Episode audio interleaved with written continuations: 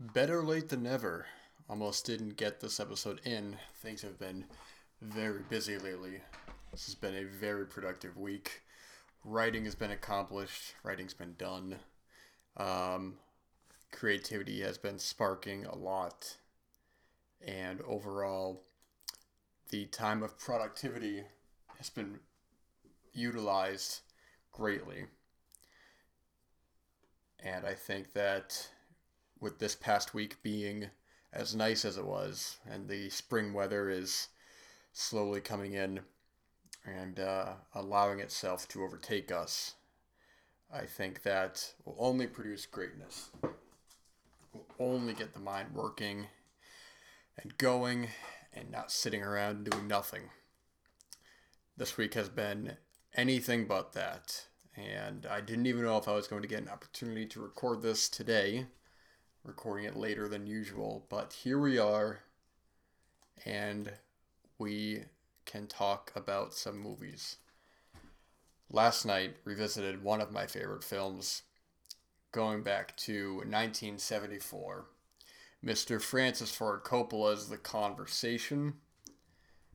Great cast. You got Gene Hackman, John Cazale, Harrison Ford, and Robert Duvall in small roles. This was just a such a delight to revisit. You know, Coppola making four films in the 70s, and all four are undeniable masterpieces. Um, it would be one thing if the track record was good on its own right, man, but making four of the greatest films of all time The Godfather, The Conversation, The Godfather Part 2, and Apocalypse Now. I mean, man, one of those alone would be impressive on a resume. The fact he did all four of those is something else. I actually, unbeknownst to me at the time, this past week, watched another of Coppola's films, an early film of his called The Bellboy and the Playgirls, which is a a nudie cutie from I think 1964. I might be wrong about that. It's not fully Coppola's film. I mean, parts of the 1962. I apologize. Parts of the film are redubbed from a previous film, while other parts involve a bellboy working at a hotel who I believe is trying to be a detective or he's doing some detective work with some women that are staying there. Truthfully, I uh, wasn't a fan. It was very meandering. It was an hour and a half, and it felt like much, much longer. And the lead actor was a bit too um, theatrical for my liking. But it is interesting to see one of his early starts. I know he would he did a film before that, to my knowledge, and then he did, I believe, The Terror and Dementia Thirteen, as well as uh, Finian's Rainbow, uh, a couple other films that I'm forgetting the names of. But The Conversation we have Gene Hackman in the film, man, and he plays somebody who is a loner who specializes in surveillance, in audio surveillance. And the beginning of the film is a great setup to the to the whole film. We have uh, a couple in the park, and they're having like seemingly a banal, kind of mundane conversation about various things about one of the homeless men sleeping on a bench and other such things. And this conversation sets up the whole film where Gene Hackman's character was hired to spy on these two and there's something more going on of course we go we go back again and again to this conversation and we see we learn more and more about Gene Hackman's techniques in uncovering more information not necessarily the the the specifics of it. That's not what the film is. It's just he is somebody who is very dedicated and focused in his field, and is the best, one of the best. Um, because he is always he's a character who is always on edge. Um, and doesn't show it. He is a very paranoid character. At the simplest questions, he will retort with more questions. Why did you ask that? Why do you want to know? And such. And these kind of characters uh, are the most interesting because they are characters who are dedicated to their craft and their work in an obsessive way and shutting themselves off from the rest of the world. Early on, we have a interesting dynamic between him and a woman, and the film subverts expectations, and that character does not come back in the film. She asks the wrong question, and there is no second chance with him. And you can look at Coppola's four films that he made this decade, man, and you can look at specific sequences that highlight the films. And uh, The Godfather, you have the great sequence when Michael goes to the restaurant and uh, confronts the police chief and the other character who um, uh, be, uh, wronged him. And actually, funny enough, now here's something that totally blew my mind, man, which I never knew that that character who plays the police chief and well, I don't know if he was the chief exactly, but he was the character who um, roughed up Michael. Uh, that's Sterling Hayden, man, from Terror in a Texas Town, a 1958 film. And I just watched him in another film, man. What the hell did I just watch? Man, I have to look this up now.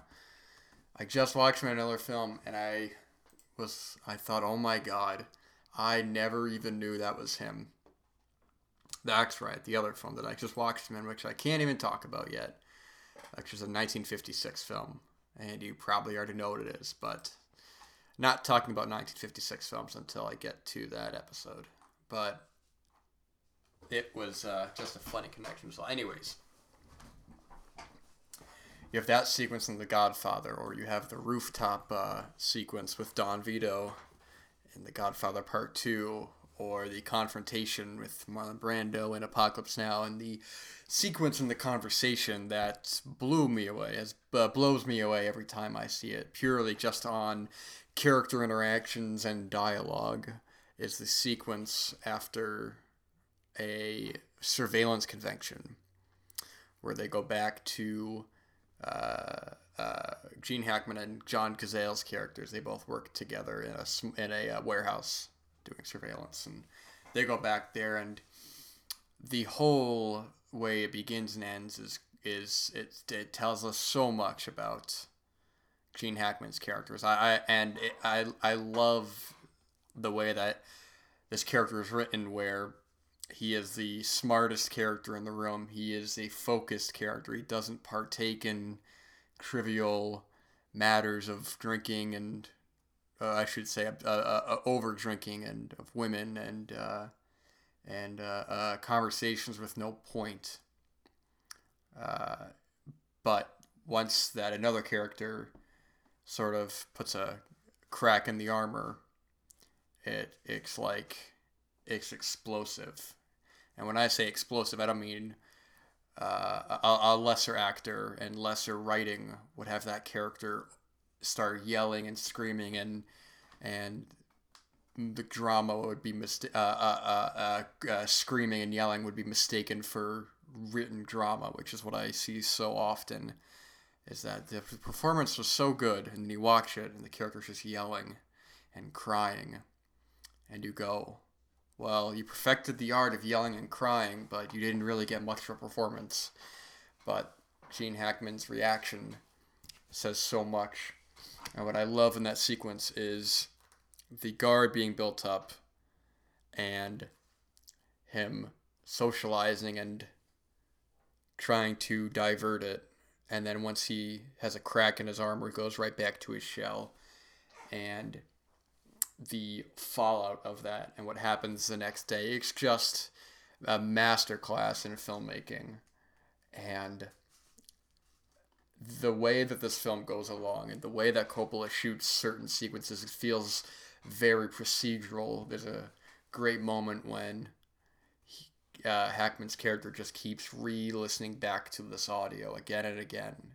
And this technique doesn't work, so he tries a different technique to get some more frequency out of it. Or I'm not sure the exact terminology behind the audio, but he just keeps trying. To, he's focused, man. He's somebody who's determined. We have John Cazale in the film, the the late great John Cazale, and he is uh, getting on his nerves. We see that, we feel that. We just we're trying to piece it all together, and it's just a simple sequence of changing a couple things and maybe not quite getting there, but maybe there's some new information, and it's genius, man.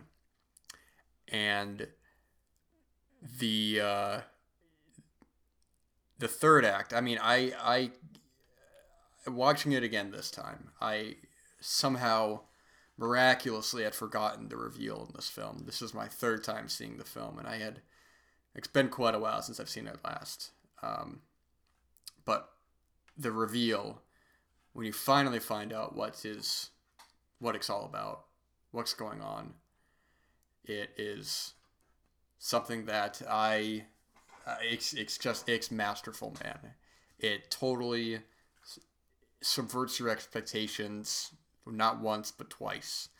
And when you get to the finale of the film, it has one of just a strong ending, strong final shot, final sequence too.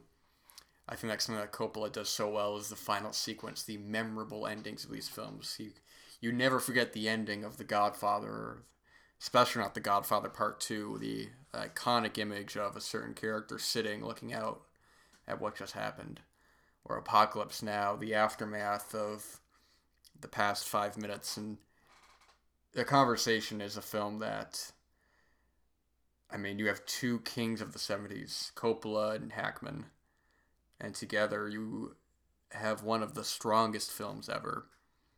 And the uh, an obvious double feature would be with Brian De Palma's Blowout, which is a uh, another phenomenal masterpiece about sound recording for a film and the conspiracy that goes with that. That is more of a wrong place, wrong time. This is more. This film is more of not.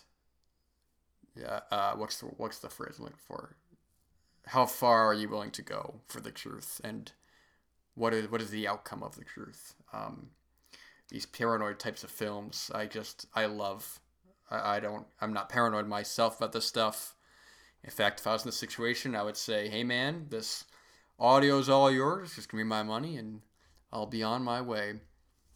But we learn more about Hackman's past and why you can understand why he would not want to back down. Unlike a film like The Parallax View, which is another phenomenal film, Alan Pakula, uh, or Pacu. I've heard it pronounced different ways, but you have Warren Beatty's character in that film who is a reporter and, for all intents and purposes, would be smart to back off at multiple points in the film, but his his cocky arrogance leads him down a bad rabbit hole. Whereas in this film, uh, you can totally understand why he would because of something that has happened before, and what wanting to right the wrongs of his past and it's a just a chilling film, incredibly chilling ending, and um, I just think one of the strongest films in Coppola's resume, in a in a resume that's already filled with masterpieces. Um, I think Coppola truly is one of the geniuses of cinema, and I look forward to his new projects that he's working on. That he is, uh, I don't know what it's called. It's I think has moon in the title. But I'm very curious. I recently watched Twixt a little while ago because if you guys know me, I'm a big Vincent Gallo fan. And uh, I heard it was a good, pretty good film, a new Coppola film from 2009, I believe. And I won't talk about that because my memory isn't the best on that film. But um, man, Twixt is uh, not Twixt. Oh, gee, oh, geez, Louise, man, geez, Louise. I'm talking about Tetro. Oh my gosh, I'm sorry, folks. That Twixt is a film he did later with Val Kilmer. Oh my gosh, how embarrassing. I apologize. Tetro is the film I'm talking about. One word title with the T in the beginning. Tetro is the film. I've heard Twixt isn't very good. I haven't seen that film yet, but uh, perhaps I'll get to that at some point. But The Conversation is a must, must watch. It's a film that gets better every time I see it, and a film that, um, like Hackman's character going over the audio again and again, it's a film that you're going to want to go over again and again and and just enjoy getting uh, watching the mystery unravel right to the very end. Um, just a phenomenal piece of obsessive uh, uh, of obsessive characters, isolated obsessive characters, not just isolated characters who are um, who are phenomenal at something but are not impenetrable with their skill. Think of the color of money with um, Paul Newman. One of the best sequences in that film is when Paul Newman realizes that he may not be the best anymore, and well, that's a conversation for another day. Another great, right there, Scorsese. It's late when I'm recording this, so I apologize if um, my memory's a little fried, but I want to talk about another film. 1968, The Great Silence, directed by Sergio Corbucci, starring Klaus Kinski and Jean-Louis Trintignant. And I tell you, talking about mind being blown, because I was watching this film and I was going, who is that lead? It's not Franco Nero, but this is a film that I imagine Franco Nero could have easily starred in but he looks like Franco Nero. So I look up and it's Jean Louis Trintignant, and I go, oh my gosh, man, I just talked about him. If you remember from the first episode, we talked about My Night at Maud's, directed by Eric Rohmer. And he is unrecognizable going from this film to that. He has no dialogue in the film. He is the silent lead. He's a mute gunslinger who only goes after those who can only attack, I should say, if he icks in self defense. There's a great sequence early on when he is he provokes a guy just by opening the door, and the way that scene ends, it's just genius, man. And there's beautiful open vistas of white, snowy, cocaine white landscapes, man, in this film. You don't see a whole lot of winter westerns. And I imagine that Tarantino must have been influenced by this for the Hateful Eight hell, especially with the sequence with the door being open. If you've seen The Hateful Eight, that's a running joke for a while, is the door being open. Um, that could easily be a reference to the thing from another world, but there's uh, there's no way that Tarantino isn't a big fan of this film, and for good reason. This was a film that I always heard about in terms of the best and most violent uh, westerns. I think uh, 42nd Street Pete talked about it briefly in his book, which is where I believe I heard of it. Or maybe not heard of it, but kind of kickstarted me getting this film. I believe he may have mentioned Cutthroat Nines as well. Another phenomenal, mean spirited Spanish Western. I believe it's a Spanish Western. Cutthroat's Nine is a terrific film and a must see. Um, this film is not as violent as Cutthroat's Nine. There's a, there is definitely blood in the film, but Cutthroat's Nine is much more um, mean spirited and gruesome. There's a great sequence, great moment at the beginning of Cutthroat's Nine of a character getting killed with a chain, and we see the chain uh, uh, going into uh, uh the, um, the, the the chain being submerged pretty much in the guy's skin kind of like if you've seen Don't Torture a Duckling, the way a character is killed in that film is kind of the same thing, but a great silence. There's a great back and forth between Klaus Kinski and Jean Louis Trintignant. Klaus Kinski is just he is just messing with him. There are great sequences where he knows that he can't get him unless it's in self defense, and he just totally messes with him. And they have a great back and forth. Klaus Kinski is such a great bastard in the film, and will. Oh, also another thing I forgot to mention before in terms of the Hateful Eight, which I there's no way, man. It's just too coincidental to not be referenced. But there's a whole sequence where there's a, I believe there's a sheriff in one of the towns who has to um, get in a carriage, and Klaus Kinski is a bounty hunter, and he just he just go he is just relentless after people, uh, and he has a whole bunch of bodies that he wants to put on top of the carriage, and that has that has to be a nod from Tarantino. There, there's no way that it can't. And if it isn't, or if it was not intentional, then I believe there has to be some subconscious there. Um, like I said, beautiful open landscapes in this film, great white landscapes. The violence in this film is gruesome, but it's not exploitive. Characters are openly shot in the face, and the violence is more emotional than it is exploitive. And the ending of the film is um, incredibly powerful. I think the ending of the film is something that a lot of people talk about, but the emotion behind it and the surprise behind it is just as important because more so than where the film ends up uh, is what happens.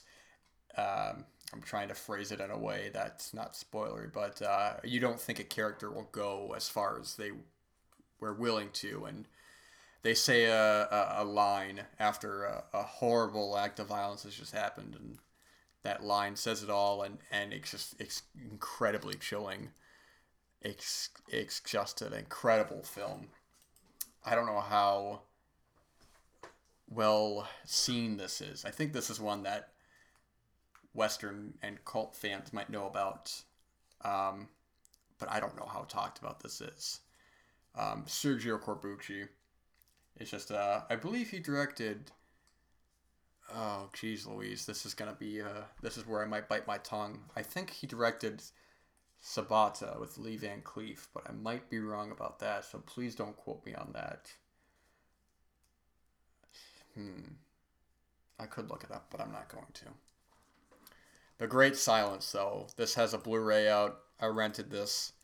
This is a terrific, terrific film. And um, one of the strongest. Uh, I don't know if this was. Uh, well, I guess the release dates might be kind of tricky because people like to classify pre and post westerns of the Wild Bunch. But uh, I think hmm, well, the Wild Bunch was a year later, but I'm not sure the release date on what uh, what this is. Doesn't matter. But either way, this is a must watch for sure. Been getting a lot of work done lately, so the um, some of the films that I watched recently are ones that I could go into, but more, but for the sake of time, I'm going to narrow it down to one more. We'll talk about one more here, and then we're going to get out of here because I see that time is, like always, not on my side. Let's see. We'll talk about the new Linklater film. This is a new release from 2022. Apollo 10 and a half, a space age childhood. And Linklater is so interesting because he's a filmmaker, and I haven't seen all his work. There's a couple of his films I still haven't seen. Ironically, the this is an animated film as well, um, and I say ironically because I think his most famous and well-known animated film has got to be Waking Life, uh, which I haven't seen but he also did a Scanner Darkly, which I have seen and quite enjoy, although I don't. I remember being very confused by the end of that film and needing to reference other material to fully, I guess, understand the conclusion. But now I'm not sure the style of animation here. I believe this may have been partially rotoscoped, which but I think it's also I think some of it was also green screened as well. I'm not exactly sure on the specifics of it because some of it looked um, like a traditional rotoscope choppy way, but then other times it looked uh, very digital, whereas a scanner darkly, to my knowledge, was entirely rotoscopes. Don't quote me on that. My I'm not much of an animation uh, expert on that, but Apollo 10 and a half, it's a reflection on a childhood that's partially fantasy, partially historical, about a secret mission between Apollo 10 and 11, where you have this kid who uh, gets recruited by NASA to do a run to the moon to, I believe, test the equipment or something along those lines. But we follow his life and his family and different passages and memories that he has. It's a film where a film like this where I get frustrated where people say, "Oh, there wasn't wasn't even a, wasn't a story. They were just passages. They were just it, it, there was no um, people are, are, they try so hard to look for a story in films that are not specifically trying to do one and what Tarantino I guess would call it a hangout film in a way um, which I don't care if, I'm more interested in the characters than I am a story man because if, if your characters suck I don't care how good your story is. I'm not going to want to be on that journey with those characters. That's why films like Two Lane Blacktop, I are some of my favorites. Two Lane Blacktop is uh, one of my all-time favorite films because I love the characters in that film. I love the journey they go on, and I love the ambivalence and of uh, of their way of life. And it's a film that I think needs to be seen more than once to be able to appreciate. Because you watch it on the first time, man, you ain't gonna get. I don't know how much you're gonna get out of it. You have to surrender to the film. And, I'm going off on a tangent, man. I'm running out of time, and here I am talking about two lane blacktop. But Apollo 10 and a half, it's not great, but it's very good. I think the strongest parts of the film are the montages of reflections that this character has. I don't know the character's name, but it's narrated by Jack Black um, who does a very, uh, uh, very good job at narration. I'm surprised he does not do more voice work because uh, he is very good in the film.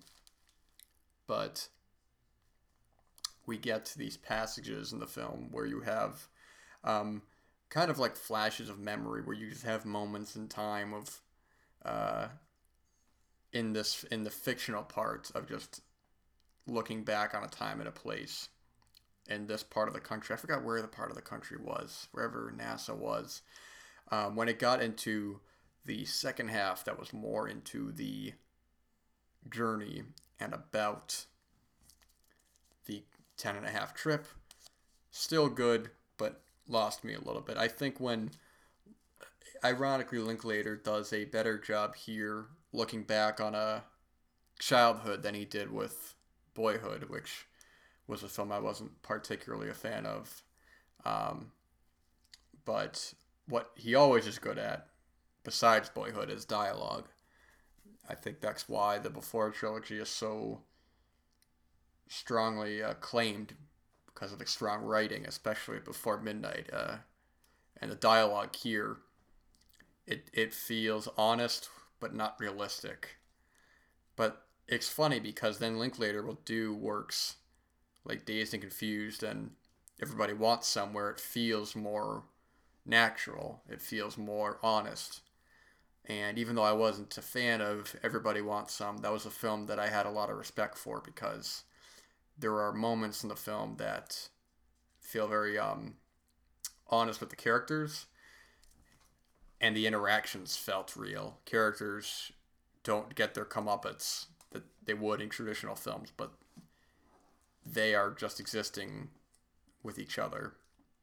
And Dazed and Confused, of course, is just one of the great 90s films. It's just a film that just gets better and better every time I see it. And maybe I'll warm up to Everybody Wants Some, but the time hasn't come yet. But the time has come for the end of the episode. And um, never enough time. So use the time you got sparingly, use it creatively, uh, sparingly is not the right word. Use it to the best of your abilities. Um, work on your craft, work on your art. Don't settle for just hanging out. Don't settle for on for non-productivity. Work on your art. Work on whatever craft it is you're trying to home in. Home in. That's not a word. I better get out of here before I uh, start stumbling over my words. But that's all I gotta say.